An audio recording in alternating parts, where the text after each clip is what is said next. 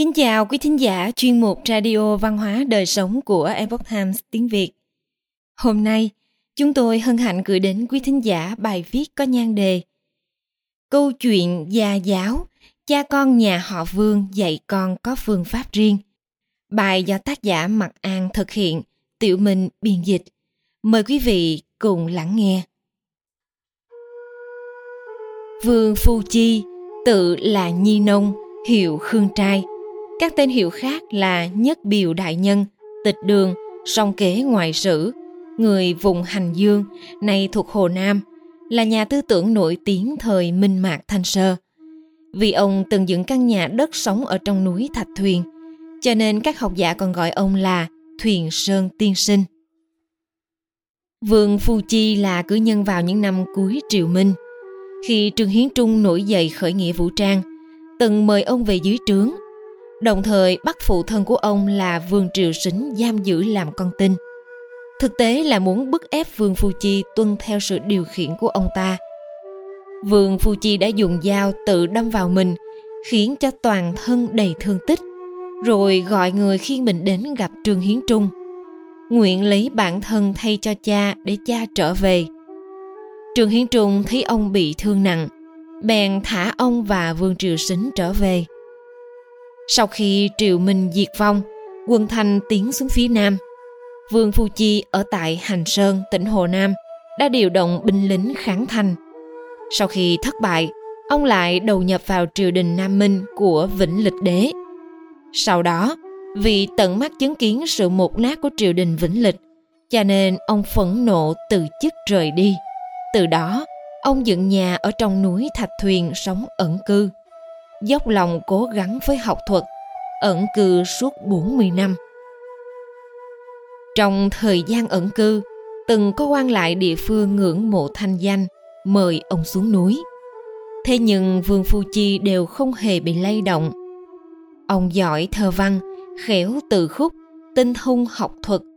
Có không ít tác phẩm nổi tiếng như Chu dịch ngoại truyện, Thượng thư dẫn nghĩa, vân vân. Phụ thân giáo dục có phương pháp riêng.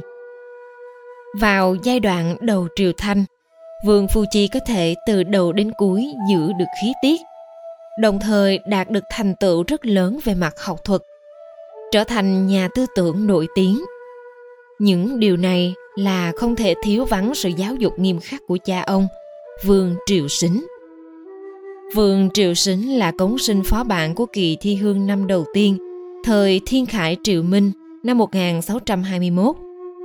Phương pháp giáo dục con cái của ông ngày thường rất nghiêm khắc, thường được người trong dòng tộc lưu truyền và ca tụng.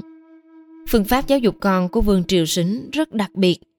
Ông cũng không áp dụng phương thức thần sắc nghiêm nghị trong giáo dục – mà là nhẹ nhàng tiến hành dạy dỗ khuyên bảo mỗi khi con có hành vi không thỏa đáng ông luôn ôn hòa giáo dục trực tiếp kiên nhẫn hướng dẫn khuyên bảo.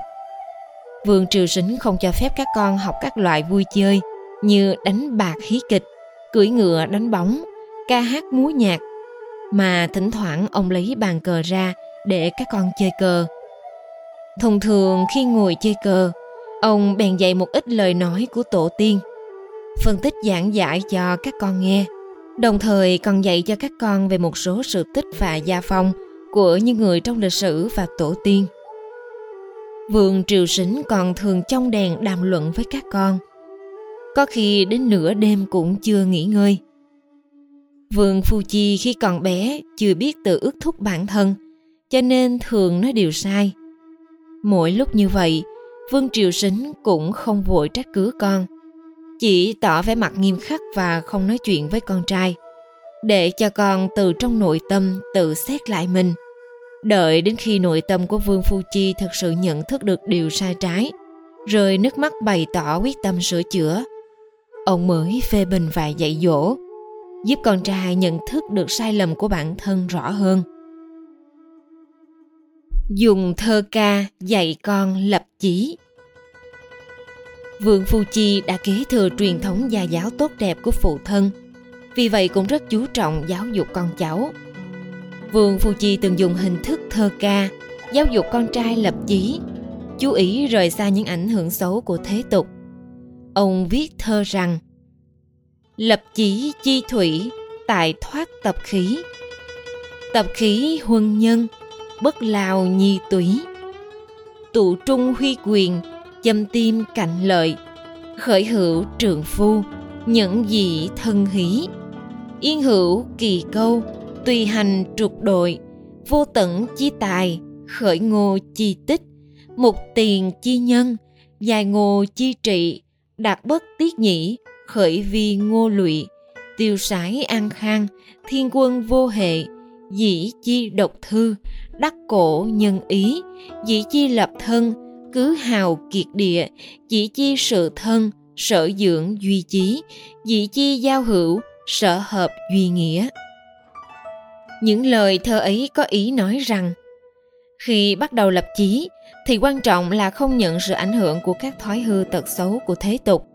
Những thói hư tật xấu ở đời là thứ ly nhiễm người ta nhất. Giống như không uống rượu mà cũng sẽ say vậy. Những người bị nhiễm thói xấu độc hại kia thường giấu trong tay áo mà xuất thủ, ngấm ngầm hại người, lại đi liều mạng tranh giành từng chút ít lời nhỏ như đầu mũi kim. Làm gì có bậc đại trượng phu nào mà cam tâm đi học hỏi với những người này – lại có người tài năng xuất chúng nào nguyện ý làm bạn với những hạng người dung tục như vậy? Những tài phú vô cùng vô tận kia không phải là thứ mà những người như chúng ta đây nên tích trữ.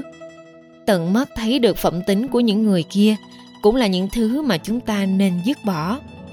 Chúng ta thật khinh thường những người nguyện ý mệt mỏi vì của cải như thế tiêu sái thoát tục, bình an khỏe mạnh là thứ chúng ta hướng tới.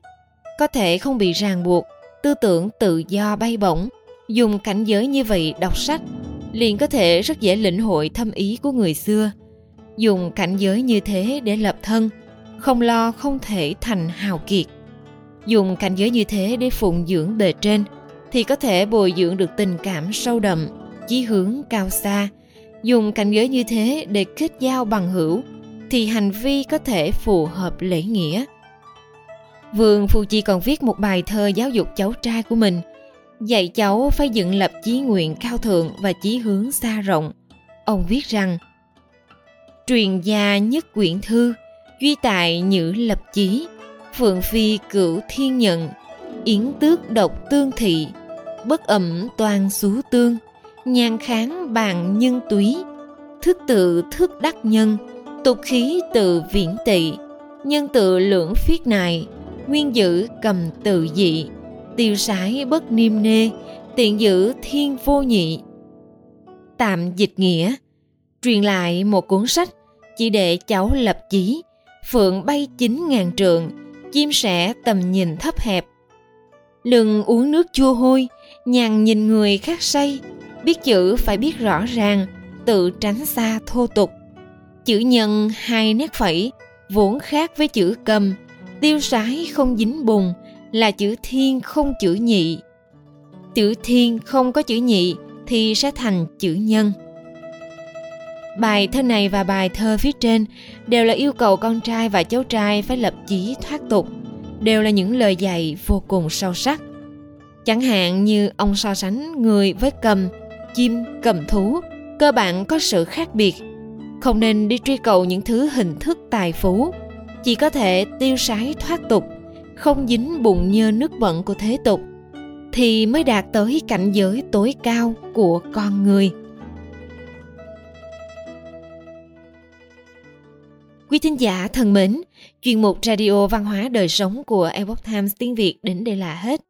Để đọc các bài viết khác của chúng tôi, quý vị có thể truy cập vào trang web epochtimesviet.com Cảm ơn quý vị đã lắng nghe, quan tâm và đăng ký kênh. Chào tạm biệt và hẹn gặp lại quý vị trong chương trình lần sau. Kính chúc mọi điều bình an và tốt lành đến quý vị cùng người thân.